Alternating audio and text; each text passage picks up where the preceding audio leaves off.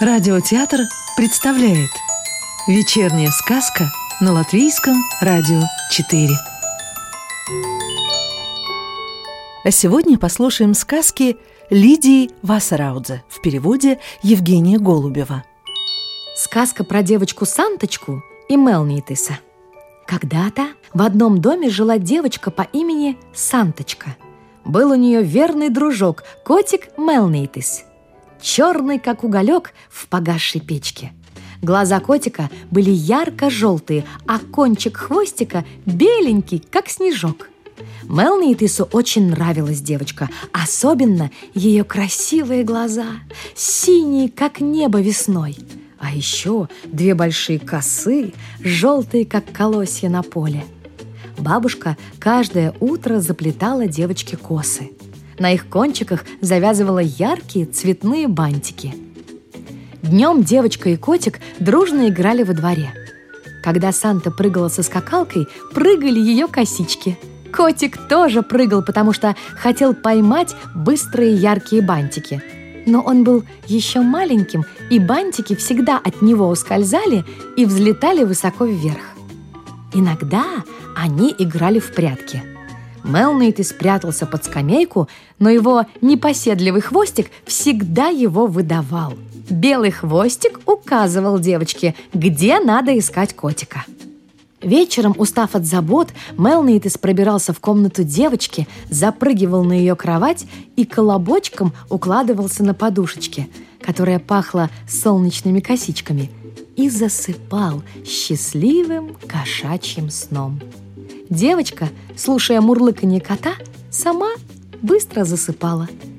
Но однажды во дворе собралось много детей – они были нарядно одеты, в руках у них были цветные коробки и букеты цветов. У Санты тоже было новое платье, белое, воздушное, в нем она словно летала среди детей. На голове у нее был огромный бант. Казалось, яркий мотылек сел на ее золотистые волосы. Вечером, когда все гости ушли, Санта принесла в свою комнату новый подарок – большую и красивую куклу Лолиту – и положила на подушку, где так любил спать Мелнейтис. Котик после всех домашних хлопот и беспокойств задержался на кухне. Похрустел вкусной косточкой, попил из миски, привел в порядок мордочку и усы, и только тогда пошел спать. Куколка услышала скрип дверей, осторожные шаги, увидела, как два желтых огонька прыгнули на кровать и очень испугалась. Лолите подумалось, что это привидение, и она спряталась под подушку. Утром, когда Санта погладила котика, тогда и Лолита осмелилась выглянуть из-под своего укрытия. Она поняла, что привидение – это совсем не страшное. С этого момента они подружились. Санта всюду с собой брала свою куколку, а котик сам семенил вслед за ними. Сказка про ниточку. Сегодня ниточка была очень разговорчивая и рассказала про себя. Она не всегда ниточкой была. Это бабушка ее такой сделала. Вначале она была комочком шерсти на спине у овцы. По утрам овца выносила ее на луг. А там солнышко греет, цветы пахнут, птички поют, овечка травку хрумкает. Можно было и с ветром поиграть но случалось и под дождь попадать. Бррр! В один из дней пришел хозяин с большими ножницами и состриг с овцы ее шерстяную шубу. И мы, я и мои сестрицы, стали комочками шерсти. Потом нас мыли, трясли, сушили на солнышке, особыми гребешками причесывали – Причесывание было такое приятное. Бабушка смотрела на нас и радовалась, потому что знала, что из нас получатся и теплые варежки, и мягкие носочки.